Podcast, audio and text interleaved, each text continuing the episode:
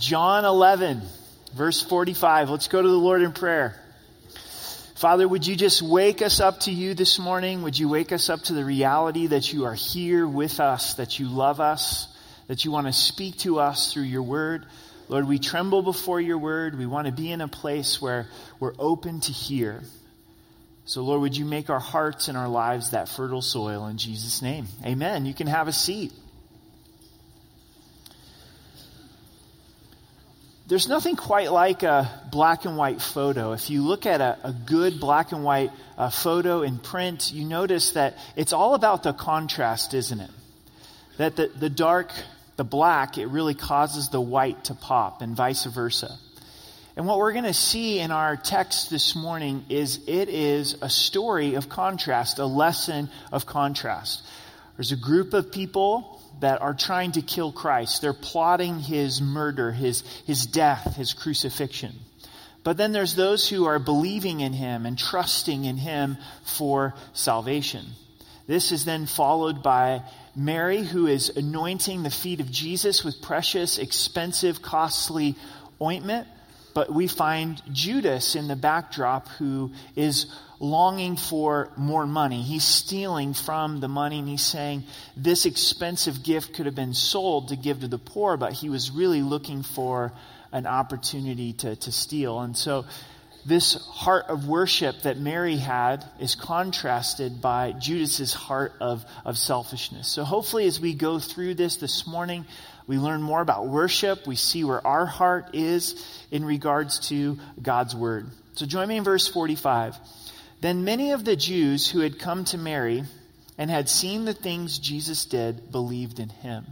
If you happened to miss last week, we studied Lazarus being raised from the dead. Much of the community came around Mary and Martha to grieve with them. Lazarus had been in the grave for four days. God raised Lazarus from the dead. Many witnessed this. God uses the tragedy of Lazarus' death for the opportunity of his resurrection to get the heart of the community. Many believe in Christ because they've seen what God has done in Lazarus' life. But some of them went away to the Pharisees and told them the things Jesus did. So some believed, but then others chose to go and rat Jesus out to the Pharisees. They know the Pharisees are wanting to kill Christ and like this is more opportunity to get Christ into trouble. In verse 47, then the chief priests and the Pharisees gathered a council and said, What shall we do? For this man's works many signs. If we let him alone like this, everyone will believe in him, and the Romans will come and take away both our place and our nation. Isn't that amazing? They have to have an emergency meeting. Let's get the council together. Let's get the high priests together, the chief priests to, together. Because if we just allow Christ to continue in this manner and in this way, everybody's going to believe in him. Rome is going to come and take our nation because our nation is out of control. They're not going to like this commotion that is taking place. And the end result is we're going to lose our place. That's what they're really worried about. Why do they kill Christ? Envy, jealousy. This is how much their position of power as the religious leaders meant to them that they were going to guard it at all, all costs. If we see Christ as a threat to something in our lives, we haven't yet come to that place of really living in surrender to Christ. Because if we know the character and nature of Christ, we don't see him as a threat. We acknowledge his lordship and we go, I want you to be the Lord of my life. What this might have looked like if the chief priests in the temple would have acknowledged that Jesus was the Messiah. They're the ones that are closest to the Word of God, they're closest to the sacrificial system, and if their hearts would have been in a place to be able to see and recognize and know who Jesus is. So, verse 48 And one of them, Caiaphas, being high priest that year, said to them, You know nothing at all. So, the high priest is going to speak up in this urgent meeting, and this is what he has to say. Nor do you consider that it's expedient for us that one man should die for the people and not that the whole nation should perish. He's saying it's better for Jesus to die than for the whole country to perish.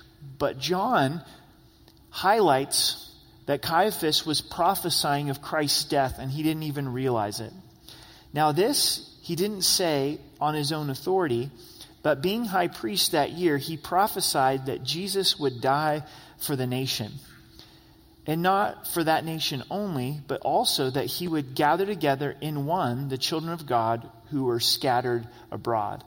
So you have the enemies of Christ, those that are plotting his death, plotting his crucifixion, and even in their planning meeting, they're prophesying about God's plan unaware. Caiaphas is saying it's expedient that one man should die instead of the whole nation. And John says he's prophesying about Jesus' death. Aren't we so thankful and grateful? And isn't it expedient for us and all of human history that Jesus would die in our place so that we wouldn't have to die, so that we wouldn't have to be internally separated from God. And the point of Christ's death is to gather together those who would believe, gather together the children of God who are scattered. This is amazing to me. This shows who is really in control here. In verse 53, then from that day on, they plotted to put him to death. Such opposition to Christ where they're plotting, they're planning. You know, when you sit down and you do a budget, you're, you're planning, aren't you? Right? They're budgeting for Christ's death. They're planning for Christ's death. They're being intentional about how can we try to kill Christ. There's still that same type of opposition to Jesus. There's some that would look at Christ and see Christ as a threat and they say, we don't want Christ mentioned at this workplace. We do not want the name of Jesus mentioned at this school. You can talk about whatever you want, but do not talk about Jesus. You can pray, but, but don't pray in the name of Jesus. We don't want Christ to be in our culture. Why is that? Why is there such opposition to Jesus? Because I think inherently they know that the power of Jesus, you know, they know that Jesus will come in a, in a powerful way and, and maybe not do the things that they're desiring and they're, they're wanting to do. In verse 54, therefore, Jesus no longer walked openly among the Jews, but went from there into the country near the wilderness to a city called Ephraim, and there remained with his disciples. We're getting very close to the end of Christ's life. In the last little season here, he doesn't walk openly in Jerusalem anymore. He goes up to Ephraim, which is north of Jerusalem near Samaria, and he hangs out there until the last week of his life. In verse 55, and the Passover of the Jews was near, and many went from the country up to Jerusalem before the Passover to purify themselves. We're near to the Passover. Christ is crucified upon the, the Passover. It's the last week of Christ's life. And, and leading up to this, people are now coming into Jerusalem to purify themselves so they're ready to celebrate Passover. Now you might be saying, well, what is Passover? It goes back to the Old Testament where the children of Israel are slaves in Egypt. They've been slaves for hundreds of years. God calls Moses to confront Pharaoh with all of these signs, these plagues, and Pharaoh keeps hardening his heart. The last plague was the death of the oldest son. And for the Hebrews, God says, take a lamb and have this lamb killed and put the blood of the lamb on the door of your home, and then death will pass over. Thus the name Passover. Judgment passes over because you've applied the blood of the lamb to the door of your home. The Egyptians didn't do this. The oldest son passes away, and Pharaoh finally softens his heart and lets the children of Israel leave. And this is a picture God is foreshadowing. He's painting a portrait of what salvation is going to look like. Jesus is the Lamb of God. When John the Baptist saw Christ, what did he say? Behold, the Lamb of God who takes away the sins of the world. And when we believe in Christ and we apply the blood of Jesus to our hearts, to our lives, judgment passes over. We're justified. We're declared righteous.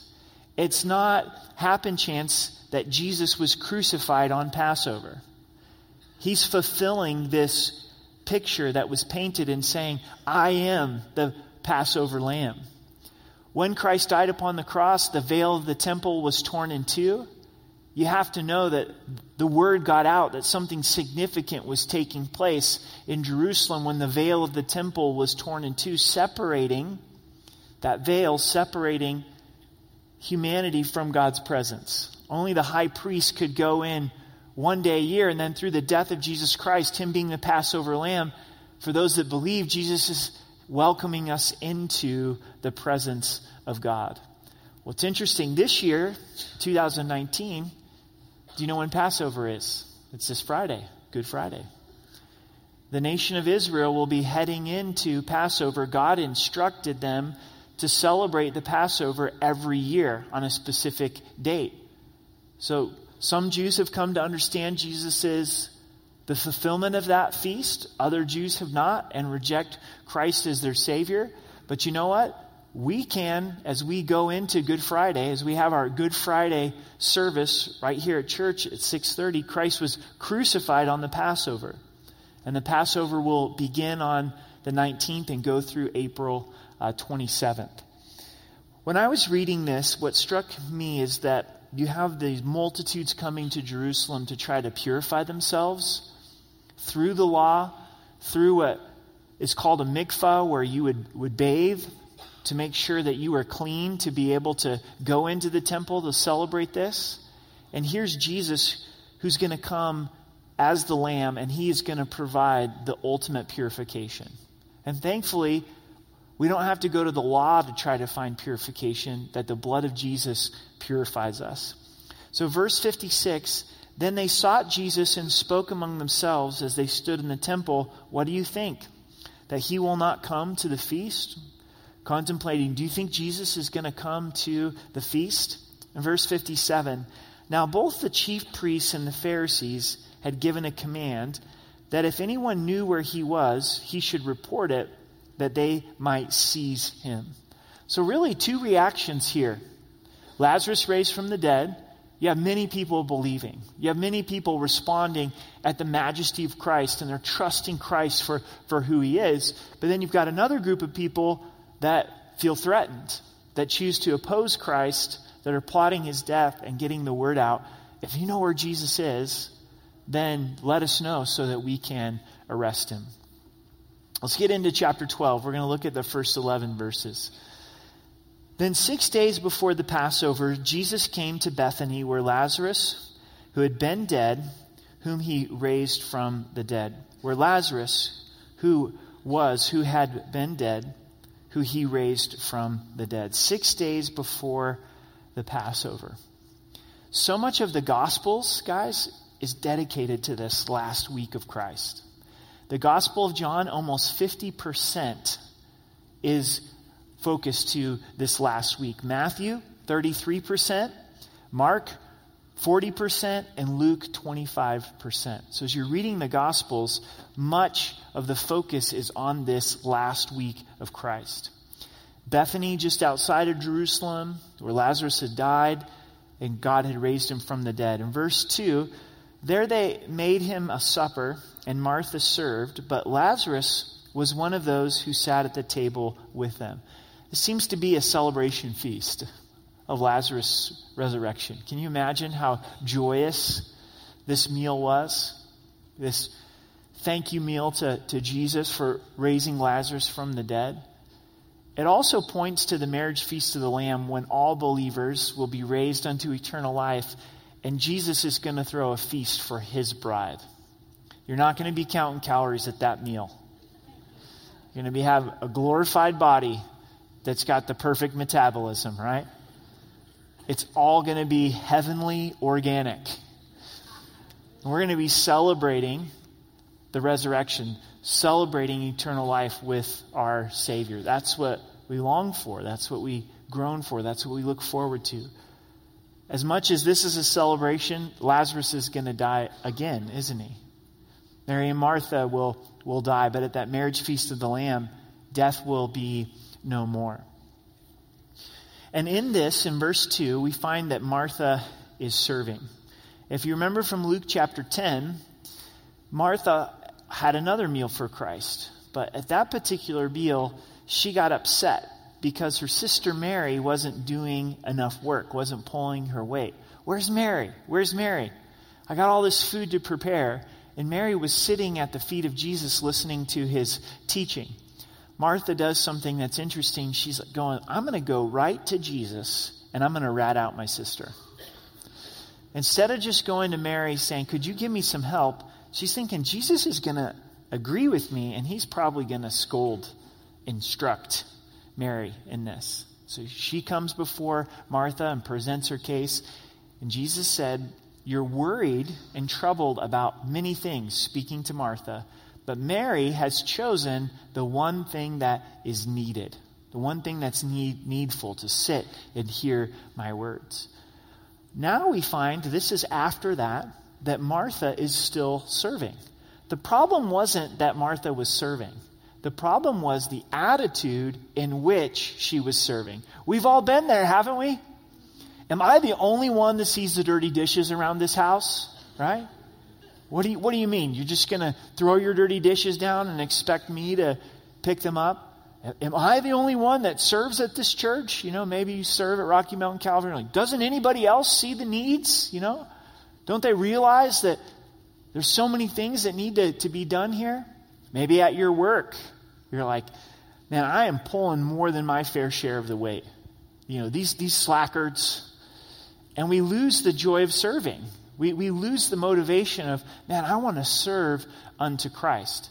It seems to me that Martha's gotten that sorted out in her heart and life now. The problem was never that she was serving, the problem was the way in which uh, she was serving. Verse 3 Then Mary took a pound of very costly oil of spikenard, anointed the feet of Jesus, and wiped his feet with her hair, and the house was filled with the fragrance of the oil. Mary decides to take this opportunity with Jesus being in her home to worship. And she gets some ointment that's very dear to her and very costly and begins to pour it out on the feet of Jesus and then wipe his feet with, with her hair. Judas is going to point out in just a moment that this oil could have been sold for 300 denarii. Average day wage was one denarii. This is almost one year of wage. This isn't a very expensive gift. Could you imagine taking one year of salary and blowing it in 15 minutes? What do you make in a year? And say, I'm going to extravagantly lay this out on the feet of Jesus. We learn about worship here that there's sacrifice involved in worship. The first time the word worship is used in the Bible, a lot of times when you see a word for the first time in Scripture, it unlocks an understanding of that principle. It's Genesis 22. God asks Abraham to go and sacrifice his only son, Isaac, the promised child. Abraham responds and says, My son and I are going to go and worship. Abraham uses the word worship for the first time in Scripture. He understood that worship involves sacrifice. Now, how do we get to this place where Mary's at, where we're willing to sacrifice to worship Christ? I believe it happens through our imagination and our wonder being captivated by who Jesus is. She's so amazed at Christ the way that he loves them. She's so overwhelmed that Christ would come and raise her brother from the dead that for her, it's not much of a sacrifice to give up this ointment that costs so much because she is in love with Jesus. Worship flows from whatever has captivated our attention, captivated our sense of, of wonder. I really enjoy kids. I enjoy spending time with kids. And I love that elementary age of life, six, seven, because their imagination, you can just see it coming over them, and their whole attention is captivated on, on one particular thing. And that's kind of the idea of worship. But it also happens to us as adults, don't we? Something gets our attention, something gets our, our sense of wonder. And those that we live with, they know what we worship. My kids could come and tell you, well, this is what dad is really into. This is what dad talks about all the time. This is what has gotten his attention. This is where he, he spends his, his free time, right? Your spouse could tell you what you worship. Come on now, right? Your spouse knows. Your spouse knows this is really what has their attention. This is really what moves them. This is what they, they geek out on. This is what they, they spend all of their time on. And so worship will flow when we get to that place where Christ has our wonder, where Christ has our imagination, and we say, I'm willing to sacrifice. I'm, I'm more than willing to offer this to the Lord. Paul put it this way He said, I beseech you, therefore, brethren, by the mercies of God, that you present yourself as a living sacrifice. When we get overwhelmed by the mercy of God, the grace of God, the love of God, we get creative in our worship. Isn't this creative? This isn't normal. This isn't what everyone is doing. And we start to go, you know, how can I give of financial resources to Jesus? Giving financially is an expression of worship. It's said that the last thing to be reached in our lives is our wallet, right? What we do with God's money, with what He's entrusted to us, expresses our, our priority. Say, Lord, I want to take of some of these resources that you've given to me and I want to give to your work. I want to give to your, your kingdom. I, I get it. I realize that, that worship involves sacrifice. Where we're willing to invest our time into worship of the Lord. One of the things that we value most in our culture is our time because we have so little of it. Jesus gets our wonder, he gets our excitement and we say, Man, I want to spend time in the Word. I want to spend time in prayer. I want to spend time serving others because I know as I do that, I'm serving Jesus. I'm going to lay my time down at the feet of Jesus. The way that we invest our time, does it reflect our love for Jesus? If someone looked at my iCalendar, would they see a love for Jesus in there? Right? Also, the talents that God has given to us. To be able to invest those God given abilities in worship unto the Lord. So, worship involves sacrifice, but also worship involves expression. Notice that she expressed the worship. She poured out the ointment on the feet of Jesus. She wiped it with her hair. She wanted it to be personal. Husbands, what if you talked with your wife on your honeymoon and said, You know what, babe? Let's just get something straight here. This is how this is going to go in our marriage. Is I'm going to tell you right now that I love you. And I'm not going to tell you that every day. Because if it ever changes, I'll just come back and let you know.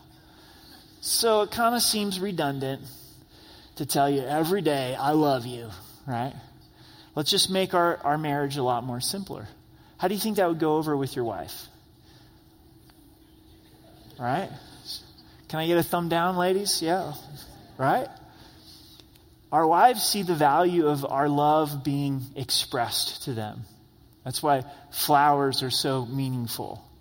That's why, hey, I've carved out some time. Let's, let's, let's spend some quality time together. Here's a project that you need to get done at the house. I want to invest time in that, in that project. It's the expression of love. In our relationship with Jesus, to, to express it to sing to the Lord, to raise our hands in worship to the Lord, a time to get on our knees before the Lord, to get creative this week and say, Jesus, how can I express my love to you? Is maybe going across the street and caring for a neighbor a creative expression of your love for Jesus. Express it, express it. Tell him, declare it. Jesus, I love you. Thank you so much for who you are in my life. And then notice the impact of worship. I love this. The whole room gets filled with this wonderful smell of this costly ointment. No doubt, probably this is why this fragrance is, is worth so much, is because of the amazing smell that it would bring into the room. And guys, when we worship Jesus, that starts to have impact. You can't fake this. I can't fake it. You can't conjure it up. Can't cook it up. It just happens. When we worship Jesus, when we're touched by his love, then all of a sudden, people just start to see the reality of Christ in our life. It's really the overflow of worship. Sometimes we worship impact, we worship legacy. I want to be known as a godly husband, as a, as a godly father. I want to impact hearts for, for Christ. But isn't that a byproduct of simply loving Jesus? Right? I'm not really concerned about the legacy part, but I'm concerned with loving Jesus. I want to worship him. I want to be captivated with him. And sometimes that's a little bit of a struggle. We're more concerned about the impact than the actual worship. In verse 4, but one of his disciples, Judas Iscariot, Simon's son, who would betray him, said, Why was this fragrant oil not sold for 300 denarii and given to the poor?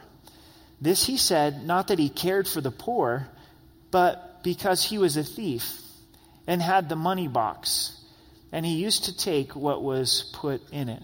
So, as Mary is giving of her finances, giving something that's very valuable to her, here's Judas in contrast to her, who goes, You know what? Why was this so carelessly poured out upon the feet of Jesus? You could have sold it and given that money to the poor. Imagine how one year's wage could go to the poor. But Judas wasn't going to give the money to the poor, he was the treasurer, he was the church treasurer. And he's got his hand in the money box, and he would steal from the money that would come in that Christ would do ministry through, that physical resources. What did Judas receive for betraying Christ? 30 pieces of silver. He betrays Christ over 30 pieces of silver. It seems that money is an issue for Judas. He hasn't surrendered that over to, to the Lord. And this brings us to resistance to worship when you begin to worship the Lord in this way that Mary is, and Christ becomes priority in our lives, there's going to be resistance. You might have people in your life that are going, Why are you here on a Sunday at 9 in the morning? It's a beautiful day. You could be out hiking in Garden of the Gods or Red Rocks Canyon. Isn't that a lot, much more of a beautiful sanctuary than these cinder blocks on Austin Bluffs and Academy? They don't get why you're here. They don't get why you see the importance of taking time to worship the Lord together with God, God's people. What are you, what are you doing raising your kids in, in God's ways? Why are you trying to cram Jesus down, down their throats? How come you want to pray at a family gathering? You're offending me. We're not going to pray together at a, a, family gathering. And there's that resistance to, to worship. But here's what I find happening is that we need to be careful that we don't become the Judas in the story. David was really excited that the Ark of the Covenant was finally coming back to Jerusalem. It had been in the hands of the Philistines. The first time they bring in the covenant, the Ark of the Covenant, they do it the wrong way against God's word and death results. So he decided to take six steps and stop and worship. Take six steps and stop and worship. And he gets to Jerusalem and he's so excited he starts dancing around in his boxers and an ephod. Here's the king, so in love with God. Michal, his wife, looks from the window, sees David, and she despises him for his worship. She resists his worship and says he's acting undignified. He's not presenting the royal family in the way that, that he should. And how often, sometimes in our hearts and in our lives, it's easy for us to criticize worship than to participate in it. We come in on a Sunday morning, and I think the enemy tends to attack us. And before long, we're analyzing the worship songs instead of singing them. We're going, who picked these songs? I don't really like this song. I think we sang this two weeks ago, and I'm tired of this. Man, it's too loud. it's not loud enough, right? And before you know it, half of the worship set is over and our hearts have come to a critical place. We might even be looking around the sanctuary and we go, you know, they're just into it a little too much. Like you raising your hands is annoying me. You're, you're singing so loud and you're off key. Do you not realize that you're off key? Like, would it be the loving thing to just go tell them that they're off key? Right? Truth be told, if I'm listening to a worship album, especially if it's a, a new album and maybe we've purchased it on iTunes, I go through and I listen to it and I go, I don't like half of these songs. Like half of these songs are really annoying me, right?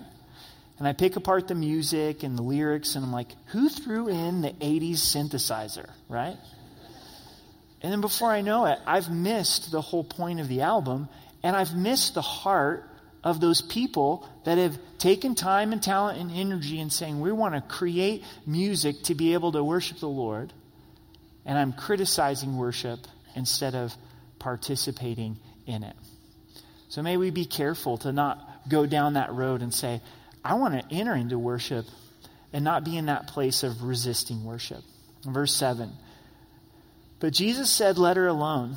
She has kept this for the day of my burial. For the poor you have with you always, but me you do not have always. The defender of worship. Jesus defends Mary in her worship. He says, Leave her alone, Judas. She's prepared my body for burial. The disciples don't understand that Christ is headed to crucifixion and resurrection, even though he told them it would go right over their head. And he says, What she has done is going to stand out. In Mark 14, verse 9, Jesus said this Assuredly, I say to you, wherever this gospel is preached in the whole world, what this woman has done will always be told as a memorial to her. Talk about legacy. So Jesus defends her worship, and Jesus gives us this principle, and he says, You're always going to have needs. The poor are always going to be among you. And it's not that Jesus doesn't care for the poor. There are times to meet those needs, but not at the place of forsaking worship or neglecting worship. Sometimes in our relationship with the Lord, we can lose sight of worship, but we're really good at meeting needs. We're, we're really good at going, okay, here's a, a need that needs to be met, but I haven't taken any time to worship the Lord today, this morning. In verse 9, now a great many of the Jews knew that he was there, and they came not for Jesus' sake only, but that they may also see Lazarus, whom he'd raised from the dead. They want to see Jesus, but they also want to see Lazarus, because God had raised him from the dead. Sometimes people will get interested in Jesus because of what he's done in your life, what he's done in our lives. They go, I don't know about this Jesus guy, but I know you're different. Something has happened to you. And I want to spend time with you to see where this change has taken place. But the chief priests plotted to put Lazarus to death also. John very systematically is showing us the contrast. Here's those that are interested in Christ, believing in Christ, those that are fanatical about Christ, and those that are plotting his death. And they're not only plotting the death of Jesus, but they're also plotting the death of Lazarus. They see Lazarus as a threat to their cause. Because on the account of him, many of the Jews went away and believed in Jesus. Christ reveals hearts. As he enters the room, he reveals those that are opposed to him and also those who believe in him. As Christ is there at Mary and Martha's table, we see the heart of Mary revealed, the heart of a worshiper, but we also see the heart of the betrayer, Judas. Jesus reveals hearts. Guys, as we wrap up this morning, is God doesn't want our worship to simply be Sunday morning. Sunday morning at 9 o'clock, we hit the stopwatch. We go, it's time to check into worship. I'm going to worship the Lord. Going to sing, going to spend time in the Word. All right, got that done for the week. Right. Now it's me time. Now I'm just going to be super busy, do all the things that I need to do. Oh my goodness, it's Sunday morning again. It's time, it's worship time, right? He desires for our worship to be a lifestyle. And as we come together, which is so important on Sunday mornings at, at 9 o'clock, this is the culmination of the week. this is the culmination of worshiping Him and spending time with Him and serving Him. And then we get to come together in this, this celebration. All of life has really summed up in worship. Sometimes there's a reality in our lives, and Charles Spurgeon put it this way that we don't see the value of worship until we've experienced the emptiness of everything else. So it's that emptiness of, you know, as great as this life is, as great as relationships are, as great as going for hikes is, as great fill in the blank, apart from a relationship with Jesus Christ, there's emptiness. And that emptiness leads us to that fulfillment of worshiping the Lord. Church, brother and sister in Christ, you were created to worship. What you're going to do for all of eternity is you're going to worship, right? And I want to leave you with this book or this verse from the book of Hebrews. You don't have to turn there. I'll, I'll read it to you. It's Hebrews 13, verse 15. It says, Therefore, by him, let us continually offer the sacrifice of praise to God. That is the fruit of our lips, giving thanks to his name. God calls it a sacrifice of praise. There will be times where you feel like worshiping, where you feel like giving the fruit of your lips and telling God thank you. But there'll be other times where you don't. There'll be other days where you don't. And it's where we choose to worship. God, I'm giving you the sacrifice of praise. So this morning, you may find yourself, well, you're all geared up to worship. It's one of those mornings where you woke up and you're like, the sun is shining, there's snow on the peak, Jesus loves me, he's giving me coffee, woo, right? Well, in just a moment, we're going to stand and sing. But others of you are like, man, I feel kind of depressed this morning. I feel a bit lethargic. God feels distant. I'm searching to find where the things are that are thankful. You too can make that decision of saying, I'm going to choose to be thankful. I'm going to choose to worship. I'm going to give this sacrifice of praise. So let's stand together and let's do just that. Jesus, we thank you and we take the opportunity this morning to worship you. There is none like you. You love us, you love us unconditionally. Your presence is with us in our lives, your promises, your grace, your forgiveness. We're your sons, we're your daughters. We love you. We ask that you would stir in us that sense of wonder that sense of you captivating our attention and our imagination, and worship would just pour out of us, even now, and as we head into our week. So, Lord, we love you and we thank you in Jesus' name. Amen.